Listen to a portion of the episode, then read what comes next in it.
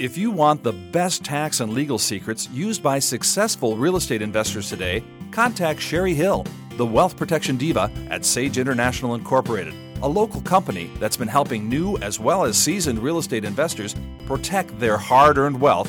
To schedule a free 30-minute consultation with Sherry, call 775-786-5515 to strategize with the Wealth Protection Diva today. Call Sage International. Now, the Wealth Protection Diva is a successful entrepreneur, business owner, and premier business strategist, president and CEO of Sage International Incorporated, and a national speaker, best-selling author, and motivational teacher of financial education, business development, and wealth protection strategies, the joys and frustrations of being a business owner. Her insights are motivating, her frankness inspiring. Here is Sherry Hill.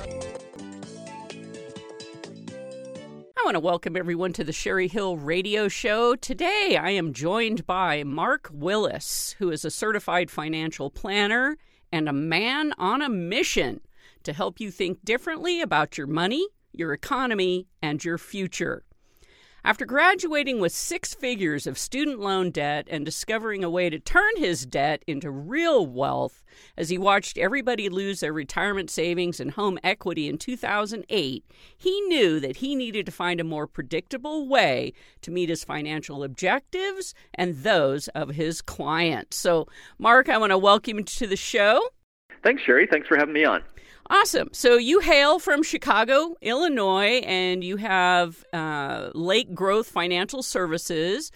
And so I'm guessing that you work with a lot of clients. Both of us, as I said, are kind of not in the same industry by any stretch, but certainly with the focus of helping people protect their wealth, grow their wealth, and pass on their wealth. So let's talk about what's going on right now.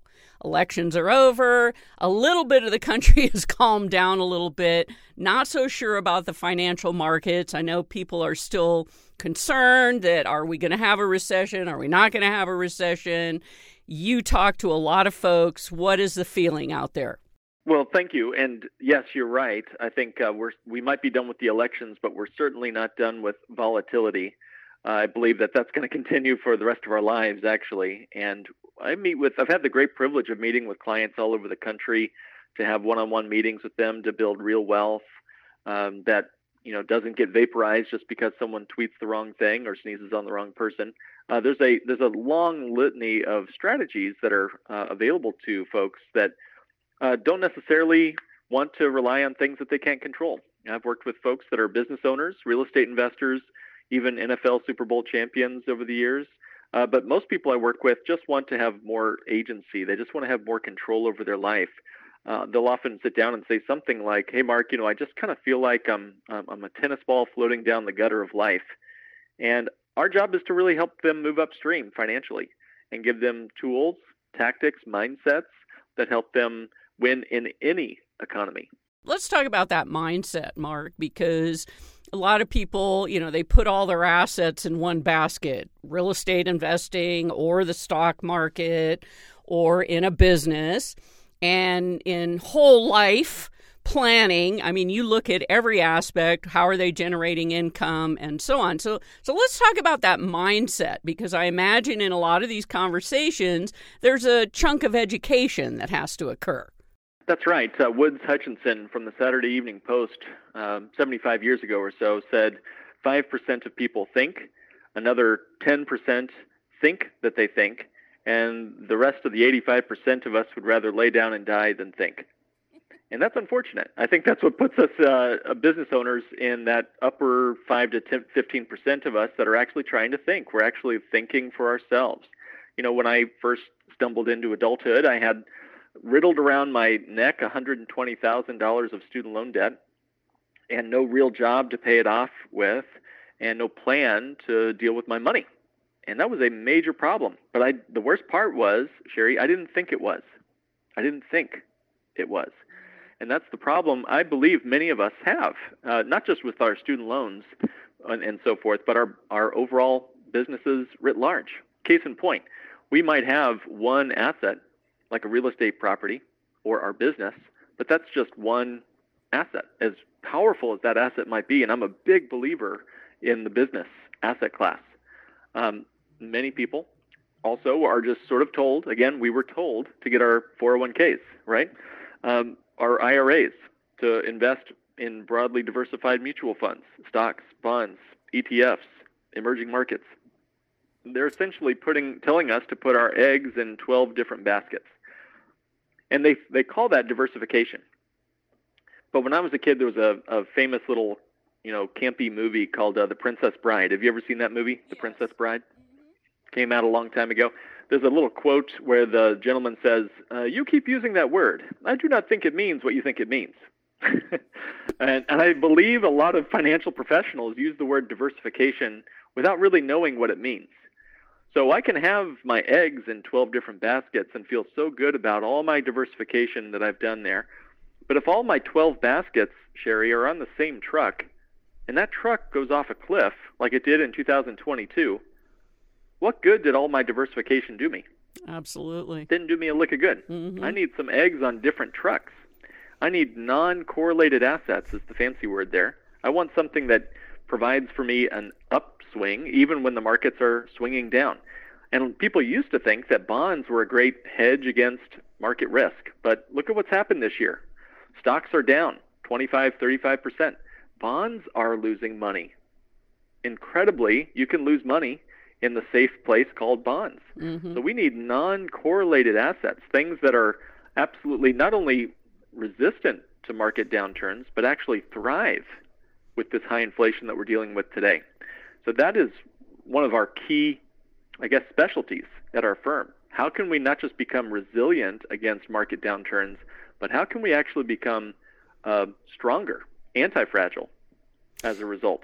Well, and also, in a lot of these conversations, of course, people look at the macro world and go, oh, my gosh, this is all going to affect me. You, one-on-one with individuals or the family, are looking in their micro world. And so let's talk about the difference of that because, people are fickle. And so, should I go and do bonds? Should I go do stocks? Should I invest in real estate? Should I buy life insurance? What should I do? Because I heard that this is a good place to put my money. How do you drill down to make sure what is right for me is actually right for me? Yeah, boy, that's a really smart question. And that may be the question that more of us should be asking ourselves. I think you're right. I think most of us kind of go through life with a backpack, and it's empty as we get started in life. But over time, we're told, there's that word again, to get the 401k. So we throw that in the backpack. Then we're told to get some credit cards, and we get that. And then we get some student loans.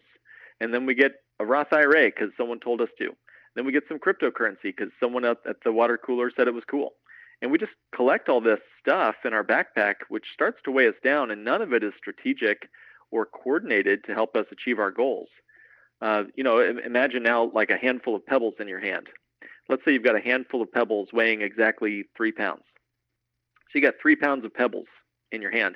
And let's say you throw that handful of pebbles at a window. And like a degenerate teenager, you're trying to break that old factory window, right? With that handful of pebbles.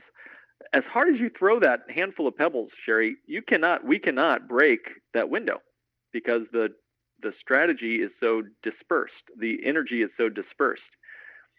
Now contrast that with a 3-pound rock. We have a 3-pound rock in our hands. It's one rock, not 1,000 pebbles. If we throw with the same force at that window, it will smash the window, right? How is that possible? It's the same amount of matter. The difference is focus. And so do we have focus with our financial vehicles? Do we have focus with what we want our money doing for us? Here's a free thing you can do. It doesn't cost anybody a thing to do this, but very few of us will do it. And maybe the 15% of people who are thinking or think that they think are going to do it. And I hope that somebody out there will do this. And it's free. It takes you 5 minutes. Sit down with a legal pad and write down, what do I want my money doing for me? And just write that sentence at the top of the page. Then start writing down verbs and adjectives. Try to avoid nouns if you can. Don't write words like CD, money market account, real estate. Keep all that off the page for now. I just want to focus on functions, attributes, characteristics, things like liquidity. I want access to my money. I want a good competitive rate of return. I want to be able to see that money grow without taxes due. I want to be able to leave that money to my kids totally tax-free. I want it to be off of the radar of lawsuits if I ever, God forbid, got sued. I want to be able to leverage it and collateralize against my money for any purpose and any reason. And on it goes. You know, you make your own list, of course, but that would be a great place to start. To actually start first with what do you truly want your money doing for you? It's all starting with desire. So, you know, whether it's life insurance or Roth IRA or crypto or whatever, start with the function and let that begin to help you focus so you can break through your window to the financial future you deserve. Yeah, one of the things I learned from a dear friend who was a financial planner many, many years ago is how many couples don't separate and write down what would you like your money to do for you, what are some of your goals, desires, and dreams, and then come back together and kind of match and prioritize the list. How important is that for relationships? Oh, yeah, I'd say it's either going to come out on the front end or it's going to come out on the back end sideways, especially with relationships. And I think the root of all conflict is unexpressed expectations. And that's true when it comes to your marriage. It's true when it comes to your business partner. Unexpressed and unmet expectations, I believe, could be seen as the root of all conflict on the national stage, international stage, and right down to the marriage. Unexpressed expectations. So what do you truly want? How about your spouse? What do they expect? Did they expect to have a tax-free retirement and now you've got all your money in a 401k? It's going to be taxed in retirement. That's not going to end well. Did you expect to use credit cards like they're going out of style, but they want to live debt-free? That's going to provide some conflict over time. So starting first with what you want and having those honest conversations, it's not easy. I won't say it is, Sherry, but my wife and I, we would have our money conversations in a public place, just in case there needed to be some witnesses, if you know what I mean. Yeah. With some ice cream to kind of cool things off. Yeah, so it starts simple, starts small, and do things that you can fight the battles you can fight and win together and be on the same side. Well, and again, Mark, because you work with so many people, families, individuals, business owners, real estate investors, I mean, as with anything, if you don't have a plan, and whether that plan is in writing or not, it has to be somewhere. It has to be in your head. It has to be written down. It has to be shared with someone such as yourself that works with a lot of these families to make sure that they're keeping a blueprint. Is it a loosely written yellow tablet plan? What would you expect people, if they were the thinkers and they want to do something and take action, do they show up with this plan, or is this something you have to pull out of everybody? I think a lot of us have it innate within us. I believe that drawing it out of us is easier than pumping it into somebody. Everyone else has a plan for your money, Sherry. Realize that. I'm sure you already know that, but our listeners might not realize that Lexus has a plan for your money, Disney has a plan for your money, TD Ameritrade or whoever, you know, Fidelity or pick your company, right? They all have plans for your money. The question is, do you have a plan for your own money? Because if you don't have a job for your money to do, it's unemployed and it's going to go find work in somebody else's financial life. So if you can find a time to decide what are the, it's not so much the plan.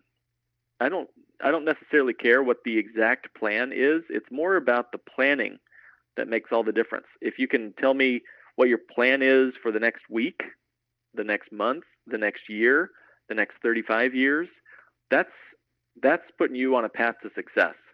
It's the folks that don't have a plan that I'm mostly concerned about. Now, we can usually turn the ship around with a few really good questions, like just imagining. We're great as humans at imagining. So what does your future self look like? How would you like to treat that future self? 5 years from now, let's say that all of your plans came through and it was a success. What does life look like 5 years out? What are the mile markers to know that you made a good choice? Are you in better shape? Do you have better relationships? Is your net worth a certain number? Do you have a certain number of properties with a certain number of passive income dollars coming in? These questions can help you elucidate or make clear what you're trying to accomplish in the first place. No one likes climbing up the ladder against the wrong wall. It's frustrating. It's a waste of time. So deciding first, hey, what is it I want to do? Where do I want to hang that ladder so I'm climbing up the right wall? Make sure that we're not climbing up the cliffs of insanity, to use another Princess Bride quote.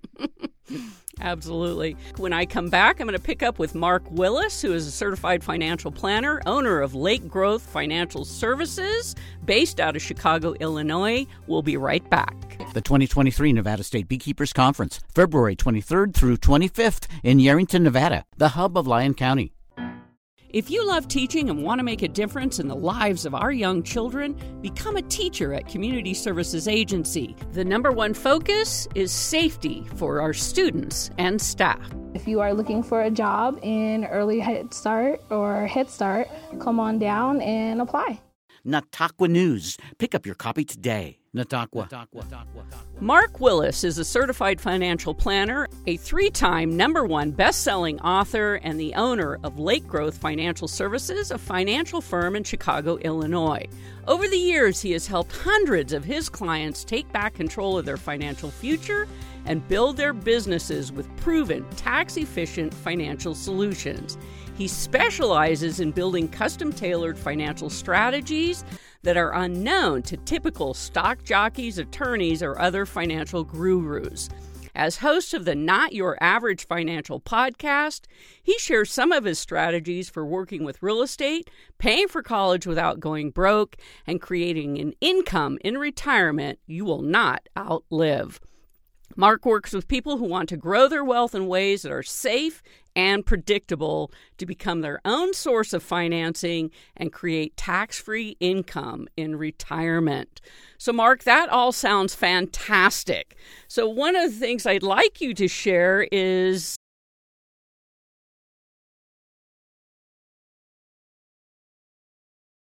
how do you pay for college without going broke, since that seems to be top of mind for a lot of people who have student debt. Absolutely. And it's certainly been in the news lately. And whether or not the forgiveness of loans start to come through or not, I am more interested in making sure that I have my own plan for being free from debts, et cetera, for our clients. And my student loans have been paid off years ago. But I want to make sure that we're not waiting on somebody else to save us. I don't think that that's the kind of life that most business owners want to live, and most of your audience wants to live. Again, I think you can either be a tennis ball floating down the gutter of life, hoping and waiting for someone to pull you out, or you can begin to swim upstream financially. It takes more energy, but it's so much more worth it, and there's a lot more benefit on the backside. So yes, the college cost is not going away, but the value of that same degree is going down. And there's lots of studies to back up what we're saying here. In the meantime, the question is, what is the best way to make any major purchase, whether it's college or real estate or pick your poison, right? Even a car, any major purchase, the stuff that we're all going to have to do in our lifetimes. As a certified financial planner, it's easy for me to get sidetracked into small potato conversations. What are small potato conversations? It's easy, and the average financial advisor would love to draw your attention to his or her wildly high rate of return that he got for you last year in the market. And he might say he got you an average rate of return of 25%. Wow, that's awesome. But let's take a closer look at this small potatoes part of the financial life. And then I'll come back to your question about college and other major purchases. Let's say that you invested $10,000 with this person and he doubled your money in the first year. $10,000 would grow to what? $20,000, right? Yes. In the second year, you now have $20,000 and you stick with him because he did such a great job. But this second year, he loses half of your money with him invested. So your $20,000 gets cut in half back down to your original $10,000. Now, this is 2 years of time here. Your 10,000 went up to 20 and came back down to 10. Do you feel any wealthier as a result? No. More stress. No, I don't. Yeah, just more stress. Now, the average return of what we just experimented with there was 25%. 100 minus 50 divided by 2 years is an average return of 25%. And he can advertise that he got you 25%. But do you feel any wealthier? No.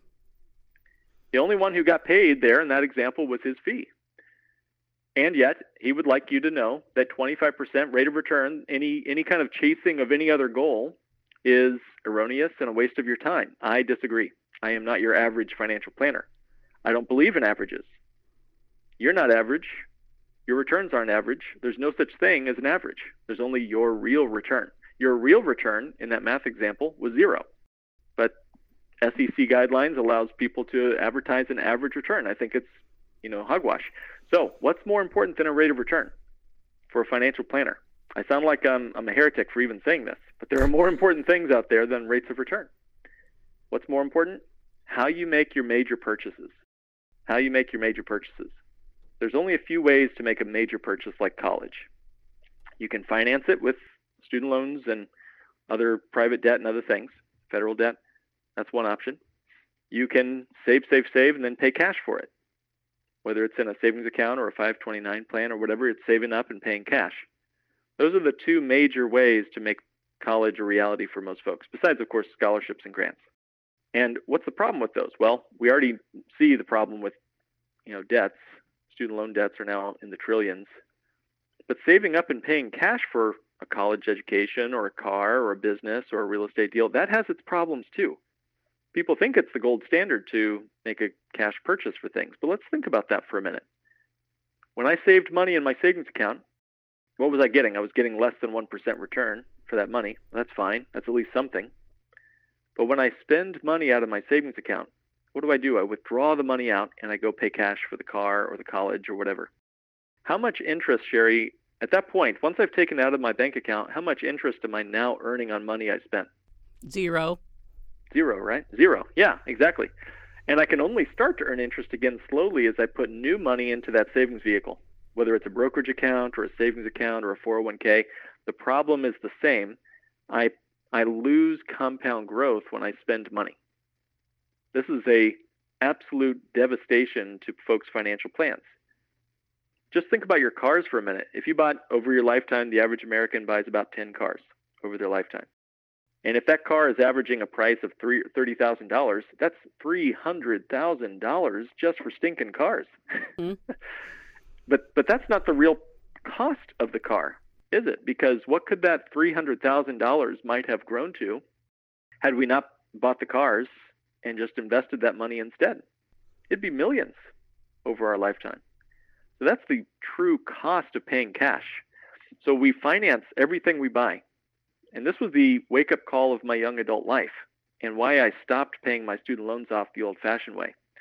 Either I paid a banker for my debt, and now banker is in control of my life and my interest rates and my repayment plans. It felt like a noose around my neck. I jokingly told my wife that I married two women in college, my beautiful bride, and I married Sally Mae with all that debt that I brought to the marriage. Mm-hmm. So that's the first problem, is to pay, to use a banker. But the other problem is I can finance everything either through a bank or by saving up and paying cash. How do you finance when you pay cash? Well, you finance everything when you pay cash because you're passing up interest you could have earned on that money had you not bought that car or that college education. So you've actually stolen from your future self when you save up and pay cash because you've broken compound growth. That $1 million that you might have had for your cars is no longer there, and that future you no longer has that $1 million or more to enjoy in your later years. So what's the only other way to do it? Well, it's becoming your own banker, becoming the bank, to use the same leverage features that banks use and have used for thousands of years, and use it in-house to bring the function of banking back to the you and me level. So this is not just, a woo-woo mindset shift. There are practical, strategic, and, time-tested financial vehicles that allow us to act like a bank with our own money and pay ourselves the interest we would have paid Sally Mae or, Lexus Finance or any of these other banksters out there. And it's called Bank on Yourself, and it's one of the tools we specialize in at our firm. If somebody wanted to reach out to you, how would they find you? Well, thank you, and my apologies. Most of the time I'm doing more listening than talking when I'm meeting with clients. I promise you that. But I appreciate this opportunity to speak and would love to come back for a part two. You can find us at kickstartwithmark.com. You can become your own source of financing and fire your banker at kickstartwithmark.com. I really appreciate you spending time with me today. I want to wish you a happy holiday. Thank you for sharing with me today. And thank you for the opportunity, Sherry. I want to thank everyone for tuning in to the Sherry Hill Show, where business is amplified. The Sherry Hill Show values the role we play in supporting the economic engine driving this country. Small business, the backbone of America. Tune in next week, same time, same station, for the Sherry Hill Show.